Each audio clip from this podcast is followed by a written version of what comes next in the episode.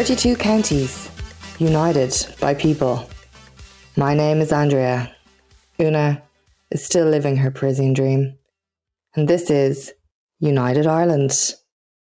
Every week on United Ireland, we go under the hood of issues in Ireland beyond the headlines, bringing you smart people who know what they're talking about.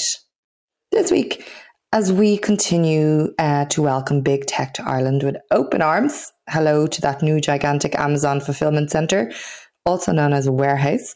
Um, we haven't quite managed to enforce G- D- GDPR on the big guns who have their European HQs here.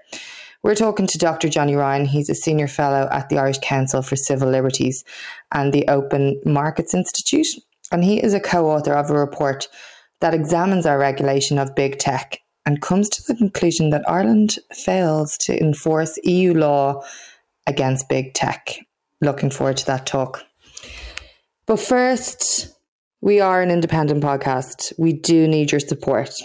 If you do listen and you do like what you hear, please do pop on over to United or patreon.com forward slash United Ireland and pay for this podcast. Um, from I feel like we do this spiel all the time. We do, but that's what it's for.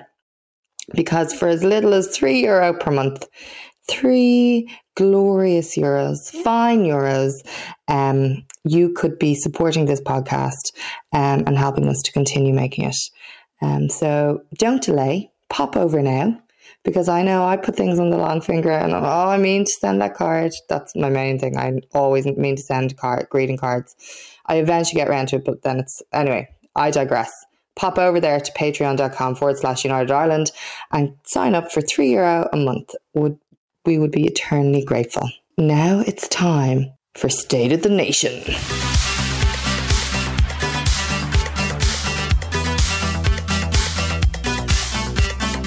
Okay, it's been a busy week. As always, we are about to get back into the Dáil sessions. There's a lot of thinkings going on. Fine Gael are currently on theirs, Labour are on theirs. Fianna Fáil had theirs um, with a sartor, sartorial slant being thrown um, across it by that uh, an article in the Irish Mail on Sunday slagging off what the women were wearing, like absolute Scarlett Johansson, Johansson for that article.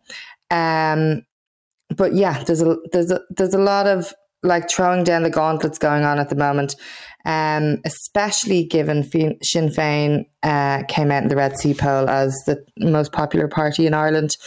Um, and as a result, Fine Gael came out today, all guns blazing. Uh, Leo Varadkar made a comment that, yes, it hasn't been a very good summer for Fine Gael. Slight underestimation. Um, but uh, Paschal Donohoe then came out and said that they were willing to fight Fine Gael, or Sinn Féin in the trenches, essentially. They were going to show them up in all the areas that they actually have no real plan for Ireland. Um, as a party who has brought in vulture funds, who has brought in co living, who has brought in um, the most expensive place to live in the world, I think nothing in Ireland is uh, is not the most expensive. Uh, insurance, mortgages, you name it, it's the most expensive. So uh, we look forward to that, I would say, Paschal. Um, let's go. Um, also, this week, Sláintecare. It's like, it's actually so depressing, Martini. Um, two of the main people of Sláintecare stepped down at a dual resignation, if you will. It was the group's chairman, Tom Keane, and the CEO, Laura Mag- Magahy. I'm so bad with names. Um, so they are have stepped down because they didn't feel that uh, things were moving along. Two, then uh, Brendan Courtney is one of the people on that. He has come forward and said that he doesn't think there's the political will to want to implement Sláintecare, um, and that when you look at things, it's like, okay, you have this minister who's in charge, the Minister of Health, Stephen Donnelly, but they come in and out, whatever. Whereas the HSE is who's actually really in charge. His exact words were, you have a minister and a ministry, and he's gone after four years. So you have this sort of pretend leader who's running a ministry, and then you have this huge organization, the HSE, which is actually running the healthcare system. So you have these two at odds. Um, so, and he said from his perspective that he doesn't feel Mr. Donnelly is a supporter of it, and it does feel that there isn't the political will. It was a cross party um, project. Um, Downs have obviously come out very strongly um, about how disappointing this all is. Um, and there was funding just given, I think it was 65 million uh, to start moving this along. So it, it's very frustrating to see this happen when there was such an ambitious plan to put in place. So uh, hopefully something will happen and this will be fixed. Just fix it like that. Just fix the HSE. Just fix our health system. Um, another thing that needs to be fixed is uh, on a very similar note is maternity restrictions. Um, this came to light again. Um, it's been an ongoing thing. Partners not being able to be in for their birth of their children or for their scans or for missing out on so much. Um, and then last week, the Rotunda, the program aired, which was filmed while these restrictions were in place. Now, since then, there was a big outcry, a public outcry um, against it, obviously. And since then, the Rotunda have changed the uh, visiting hours from 8 a.m. to 8 p.m. daily. But again, we go back to this circle of outrage of why does something have to spike for something to change? Why can't we just look at something and go, do you know what? Maybe partners should be allowed to be at the birth of their children. Um, maybe they should be able to be at the scans. Maybe they should be there if uh, bad news is being delivered. Um, it just is so frustrating that everything has to be a campaign. Um, and why there can't just be some grown up thought and think and conversations and um and why the public is always treated like children that they can't be told what's go- actually going on. Um on a similar note of maternity care uh, it emerged that the HSE Audit and Risk Committee has said that they have a problem with the makeup of the board of the National Maternity Hospital. Um, the this has been an ongoing feud um, for the move of from Holles Street to St Vincent's. Um, however, the nuns want to keep control. They made a kind of separate uh, company, fake company. Um, Dr. Peter Boylan's been advocating this for a long time. Um, and there is, it, it's one of those things that you're literally like, what the hell? What? This is very clear what is happening. And I know people want to get the maternity hospital over the line, but you, you can't just talk things away when they're staring you in black and white as to the nuns are still in control and how can we proceed with maternity care with religious uh, control it just beggars belief um, also uh, this week a convicted murderer, a man who was convicted of murder already, was given an 18 month suspended sentence after trying to smother his wife. Um, apparently, it was an on, it was a long long term or an ongoing struggle. Um, it went on for three hours. Um, she had her eyelashes pulled out. Uh, whatever the details are, the fact that somebody who's been convicted of murder who was trying to smother his wife was given an 18 month suspended sentence. Until we start taking these things seriously um, in terms of sentencing, how are we meant to even move forward in how we think of women in this country? It is heartbreaking when you see this happening, and it's very easy to just want to give up. And obviously, we can't do that. But hopefully, the DB, DPP is going to overturn that. Um, and I think we there are so many people who are watching that. It's so depressing. Um, the Sunday Business Post led yesterday with their story that the majority of voters believe data centres should be restricted.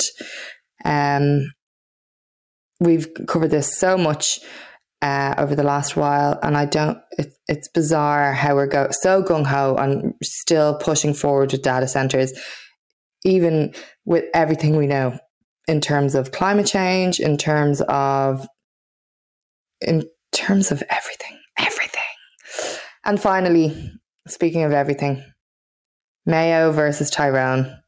Tyrone took it. Mayo's curse still lives on. There was a lot of heartbreak um, from Mayo fans, and actually, it felt like a, like a lot of the country were behind Mayo. Um, so condolences to Mayo. Maybe next year.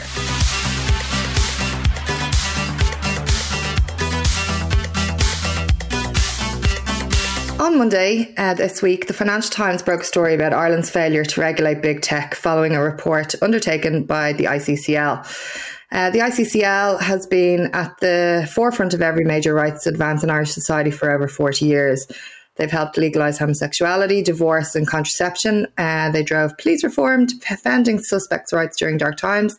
And the Irish Council for Civil Liberties is Ireland's leading human rights organisation, and their work on digital and data issues has global impact. Joining us today is Dr. Johnny Ryan. He's a senior fellow at ICCL and the Open Markets Institute and co author of the report. Good morning, Johnny. How are you? Hi, Andrea. Nice to be with you. Uh, could you tell us a bit of background on the reasons you uh, undertook this report? Yeah.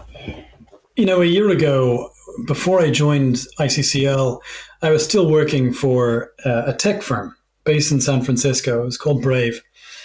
And the guy I was working for there was the guy who invented JavaScript. And I was in that world of these tech firms.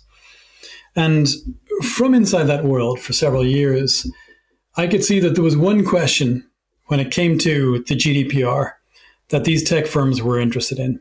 And that question was Is Europe serious? You've got this great big law with great big claims, but are they actually going to enforce it? And it turns out the answer is no. Europe was not serious. Ireland was not serious. Many other member states were not serious. The European Commission was not serious. So, the purpose of this report is to present very clear, definitive evidence of the problem. And the problem is that everyone knows we are being tracked by Google, Facebook, and many others in a way we're not comfortable with. We know we're uneasy about what is done with, with our behavior online. We don't necessarily know the full extent of it. We do know we're plagued with these ridiculous uh, pop up spam messages, which are themselves unlawful, by the way. And yet nothing seems to change. Now, that is unacceptable because one of the important things that the GDPR did is it established entities that are supposed to protect us. You and I, Andrea, are not supposed to be wearing tinfoil hats as we use the internet. We're not supposed to have to worry. And we're not supposed to have to worry because the law gave these organizations, the Data Protection Commission and its counterparts across the EU, awesome powers. They can get access to any premises of an organization. They can compel evidence from those organizations. If you lie to them under certain terms, you can be put in jail. So they have the power to investigate proactively without anyone going to them with evidence, which we've done now many a time without any result. And more than that, they have the power not just to impose fines, which sounds good, but they can tell the most powerful companies in the world to stop doing what they're doing with our data and to change how they behave as a company. Now, that power was given to them to protect us all, and we're not seeing it being used. And that means, I'm afraid to say, that we have to use our power that the law also gives us, which is to directly litigate. So ICCL now is involved in um, litigation or similar procedures in Belgium, in Hamburg, and in Dublin. That should not be necessary.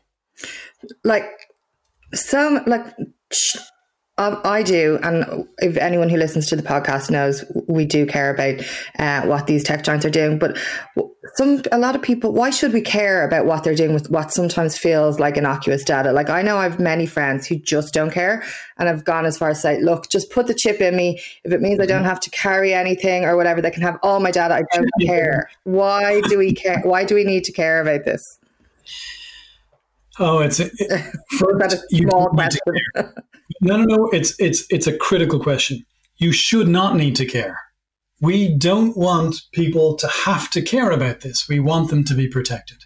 It's the same with food standards, right? It's the same with chemical pollution in the rivers. You do not walk around your town or city every day wondering about whether the water in the local river and then in the reservoir and then in the tap is polluted until there's a crisis. And you don't do that because we have set up something called society and a state and government and regulation that makes that problem for us not a daily one. So I don't think we should have to care. Now, having said that, I'm going to tell you, unfortunately, why there is cause to be concerned. it's a different answer to a different question, Andrea. Yeah, tell us what did the report uncover then? Okay, well, look, let me frighten you a little bit. Every time you visit, or nearly every time, you visit a commercial web page or use a commercial app, and you'll know this you you load an article on a newspaper's website, for example, and there's a split second where the rectangles around the article might be empty, just for a split second. Now, in that split second, something important is happening. Information about you, who you are, where you are, what you're reading, and your device is broadcast out to tens or hundreds of different companies so that those companies can decide whether they want to bid in an auction for the opportunity to show you, Andrea, an ad. Mm-hmm. Now, that might sound fair enough. Perfect. I get the best problem. ads of what I need. Great, great, right? Now, the problem is that that data being sent about you can include inferences about your sexual orientation, health conditions, political views, and so on. In our litigation in Hamburg, for example, our evidence shows industry documents that categorize people based on what websites and apps are sending. And those categories include bankruptcy, payday and emergency loans, and so on. So we have a data breach of hundreds of billions uh, of times a day of what everyone is watching, reading, and listening to, and where they are, in ways where those data can be put into dossiers about people. And in our evidence, which we've shared with enforcers, we're presenting the evidence from the industry of what goes into those dossiers. And these dossiers about you can include, you know, do you have an STD? Uh, are you infertile? Do you have mental health issues? Online gambling, offline gambling, payday and emergency loans, bankruptcy, that kind of thing. And I'm quoting verbatim, by the way. Now, a reason to be concerned about that is let's start at something really basic. The next time you apply for your dream job. If a lot of other people apply, it may well be that some algorithm has been um, put in a position to shortlist the CVs. And that algorithm may decide to not shortlist your CV, Andrea, because of something that was learned about you that was leaked out in online advertising. My STD. Maybe. So no enforcement against the publisher there, no enforcement against the online advertising companies, no enforcement against the data brokers, no enforcement against the recruitment company and the creator of the algorithm. Zero enforcement anywhere puts you at risk, but it gets worse. Which raises the question though, if we have mm-hmm. all these systems in place and the power has been given to the data protection commissioners to enforce this and they have the huge power to go into the companies, where why is nothing being enforced? Why are we still? Why are you taking? Why do you need to take cases, and why do you then need to do this report? Well, look, I think this is going to be the story the next time we have an election. because the next scandal that we are going to end up talking about on your podcast, if you invite me back at the next election, will almost certainly be that Irish people were profiled and micro targeted with political disinformation. That's almost inevitable. And we have presented evidence about that kind of thing in Europe already. Now, we don't know the reasons why we've had this enforcement failure. We we can we can see which bits of the system have broken down. But there's been one very positive development. Just before the summer, no one has reported on it because of when it dropped.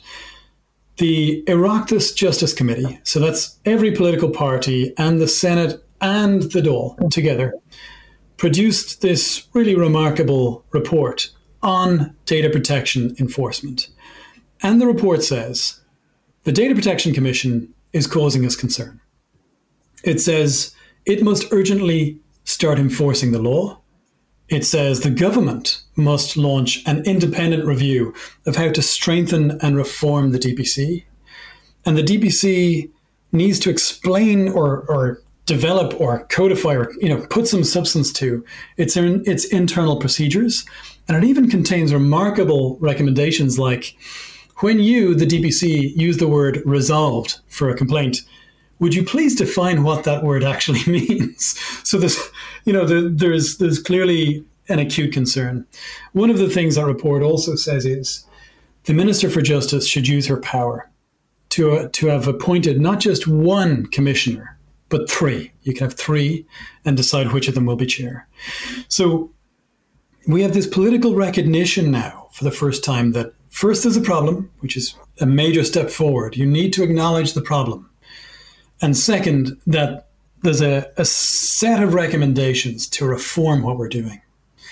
And I think that is very, very powerful because not only do we have a problem in Ireland um, as individuals, if this problem isn't fixed. Mm-hmm. And it will it will bite us all.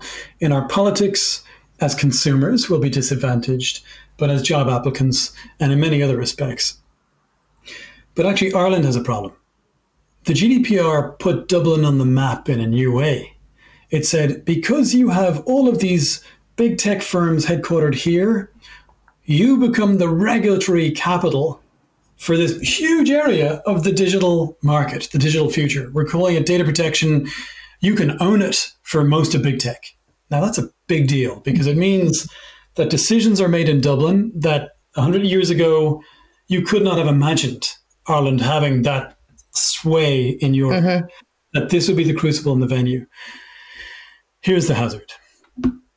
If we continue to fail, if we continue to be the bottleneck for enforcement in Europe and prevent our European colleagues from being able to enforce themselves across Europe, we're going to be sidestepped one way or another. But more than that, there is an, another generation of legislation coming out of the Commission that has even bigger opportunities for Ireland. If that legislation goes through as foreseen, you know, we would find ourselves not just being the crucible and the venue for these data protection decisions, which is a huge issue mm-hmm. and a big part of the digital market, but also for competition issues as well, and for you know things like online speech and so on potentially, and for parts of AI stuff that isn't yet nailed down in Brussels and that is is about to be negotiated.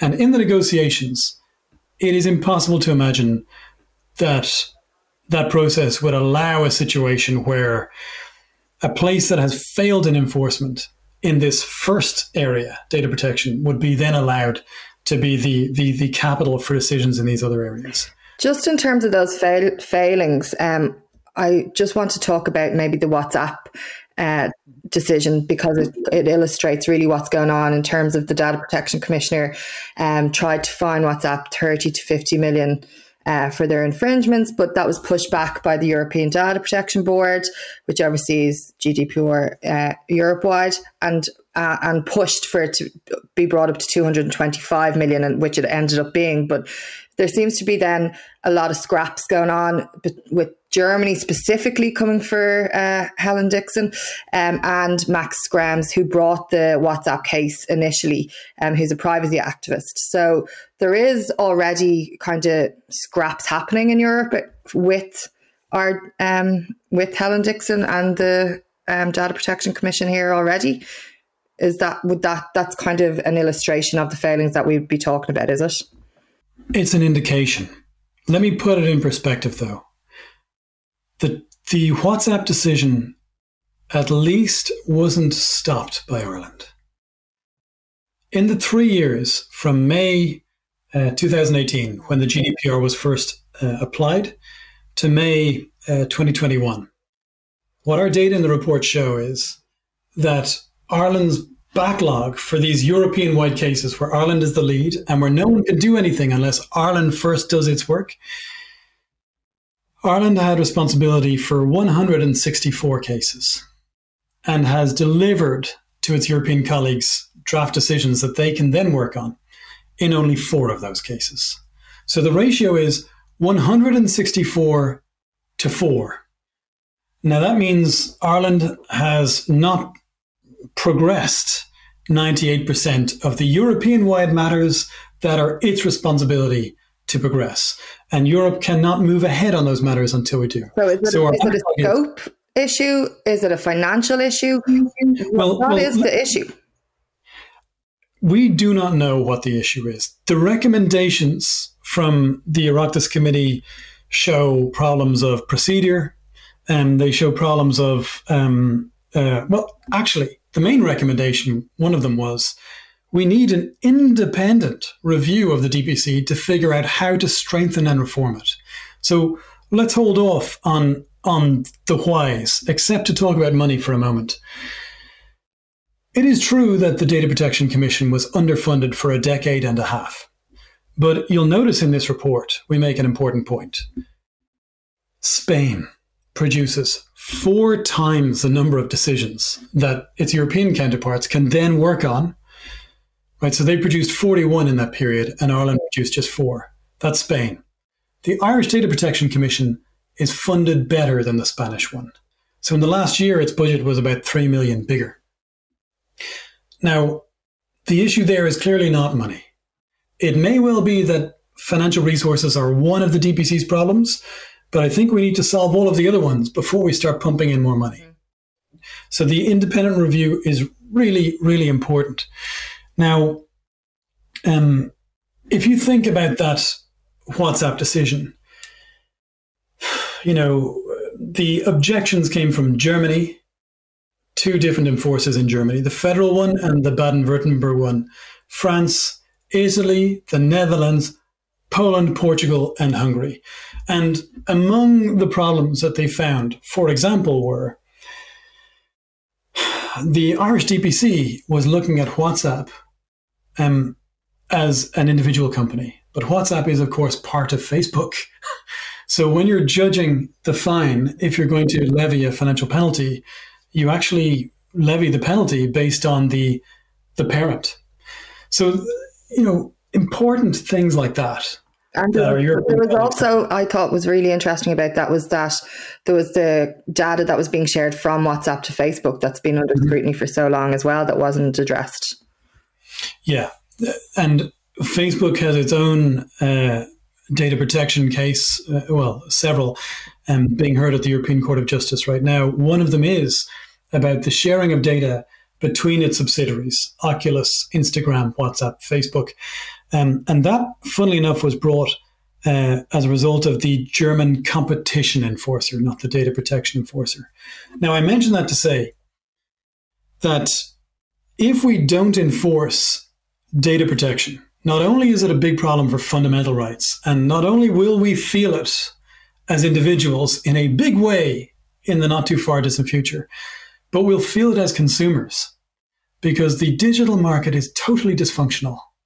It is impossible for any new innovative entrant to compete with Google or Facebook because they've got these big internal data free for alls that haven't been enforced against. So the stakes are really, really high. Um, what was interesting as well, I think, of that WhatsApp decision was that uh, it wasn't just a financial penalty, and uh, similar to the case that Luxembourg enforced on Amazon, they put in 425 million, but both of them came out with an order to bring data systems into compliance, um, mm. which is probably more valuable than the fines, really. Um, but much more important. Do we have the structure in place to enforce that? So we're asking them to change all this. So the kind of biggest question coming or answer that we're hoping to come out of all of this is that systems need to change to stop this happening? Yes. My answer is we don't know and we will see. Okay. It's important to have these test cases. We should have had them a long time ago. it is, what, three and a half years since the law was applied. Mm-hmm. Um, the law was introduced five years ago and is based on law that we've had actually since the mid 90s. So it has taken a long time to get to the point where we can ask your question. And it's shocking that we don't have the answers. I don't have the answer. Okay, well, maybe we'll, uh, before you go, look at from this report and your findings, what are your recommendations moving forward? Like, what are the asks to come out of this? What do, what and what can we do as consumers? Is there anything we need to be doing as consumers as well? There's something you need to be doing as a voter, as a citizen. This is not about the consumer. We need to be holding our state to account. We are not being protected, and we must be protected. There is failure at the DPC, but there's been failure at government level, and there's failure, I think, at European Commission level too. The more pressure that is put on the cabinet to fix this problem, the better. And our hope at ICCL is that the cabinet will rapidly, and hopefully the DPC too, will rapidly implement the recommendations of the Justice Committee just before the summer. The main recommendations, and we've been pushing for these for well over a year, are we need an independent review of the DPC to figure out what is going on. We're paying as taxpayers, we're suffering as data subjects our society, our market, our products, our employment, our politics are in jeopardy. We need to fix this problem with an independent review that can show us how to fix it. And the second big recommendation is we need the Minister for Justice to appoint two additional commissioners at the top of the Data Protection Commission. Um, if people want to read this report, where can they find it? Uh, you can go to iccl.ie and we will uh, make it public there. You'll also see at iccl.ie the evidence in our litigation. There are videos showing the kind of data concerns that that we think people shouldn't have to be concerned about, but it is worth educating themselves about. That's so interesting. Uh, Dr. Johnny Ryan, Senior Fellow of ICCL and Open Markets Institute and co author of the report, thank you for joining us today. So senior right now. Thank you, Andrea.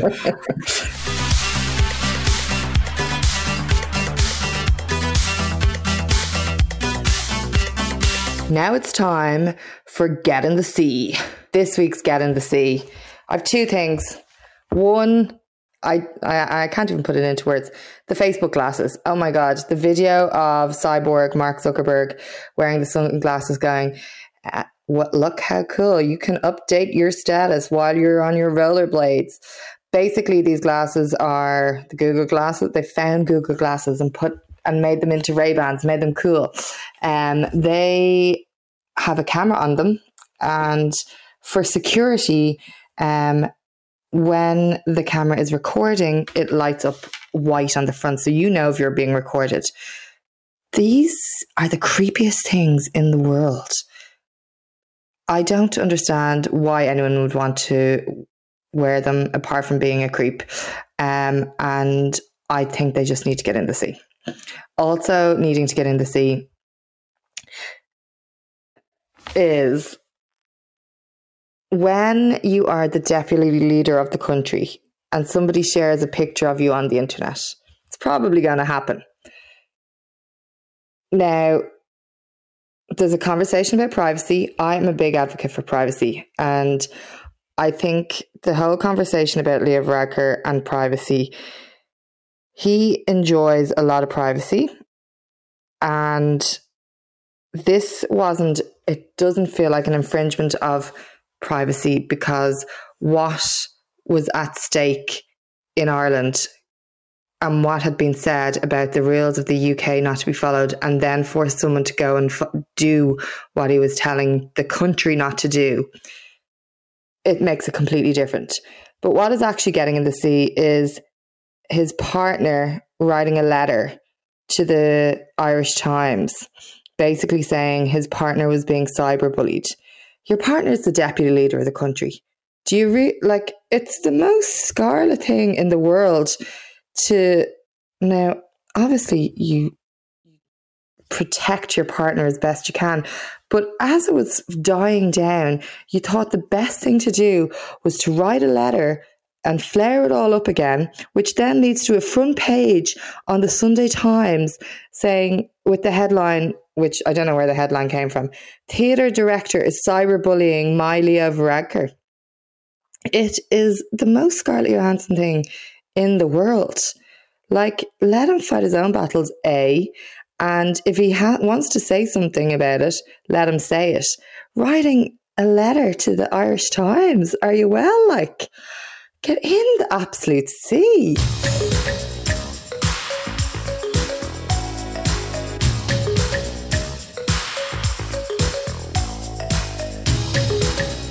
In terms of what's its bananas this week, uh, it's bananas is a media focusing. King Jong Kim Jong Un uh, made an appearance on a red carpet, and the coverage of him was basically like, "Oh my God, Kim Jong Un is sparkling. He's lost so much weight.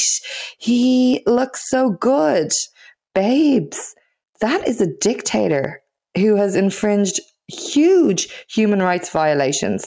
And that just goes to show how pathetic our diet culture is that we are willing to overlook a dictator's actions to say how much of a glow up he's had. Are we all well? Like, what the actual fuck? It's like so outrageously bananas. I can't actually get my head around it. And I'm going to give that a full five bananas today. Mm-hmm. Five bananas.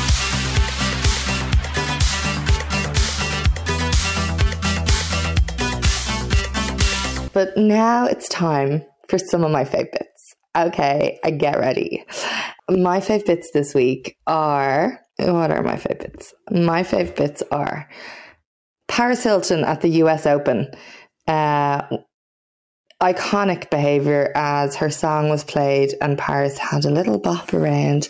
It's just some lovely, um, uplifting joy, which is what I think we need a bit more of. So, yay.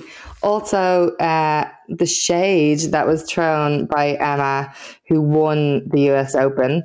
Um, basically, Piers Morgan took her down to Chinatown when she took time off for mental health reasons. And somebody was like, "So, what do you what do you have to say to Piers Morgan about this when she won?" She's like, "Oh, sorry, I don't know her." Sting. Um, we love to see it. Also, we love to see Fringe is kicked off. Um, I'm obsessed with their brochures this year. They have these fab stickers in them, which have very iconic uh, messaging in them. Things like Dublin needs dance floors, um, artists make the city. Um, and more importantly, there's a lot of shows in there. Um, as artists have struggled through the pandemic, like all of us, um, the fact that work is being made and being shown now, um, I would highly recommend getting onto the website or picking up a book and getting some stickers and getting to see a show. Um, if you would prefer to go to the cinema, herself is finally on general release. Um, I saw this a, a, good while ago. I was on one of the judging panels for the Irish Council for Civil Liberties, um, and this film won. It was it's one of those films that really stays with you. It's so devastatingly sad, but also very uplifting at the same time and beautifully made. Um, I cannot say any more good things about it. If you can, do get to go and see it because it is absolutely stupendous. And finally, my last fave bit. This weekend, the Mother Block Party kicks off. It's a standing affair. There's going to be disco balls. There's going to be drag. It's going to be dancing. I cannot wait to get on that dance floor. Lock up your sons and daughters because we are getting litty titty. Um, there's still tickets available. There's loads and loads of amazing performers. Um, get yourself a ticket and let's get get jiggy with it. Oh my god, that's so cringe. I can't believe I said that. Sorry. Um, this podcast is produced by Andrew Mangan and Castaway Media. Crystal Clear gave us his tuna chicken roll for our soundtrack, and Sarah Fox did all of our design. This week's tuna chicken roll. I feel like we're at the end of the season of COVID we're not really, we'll pretend. And of the Ibiza season. And this feels like a song that you would play just as the sun has gone down and the, it's time to turn up the heat. It's I'll Take You There, Frankie Knuckles. Enjoy it. Because I've been Andrea Horan. This has been United Ireland. And that was Big Tech Law.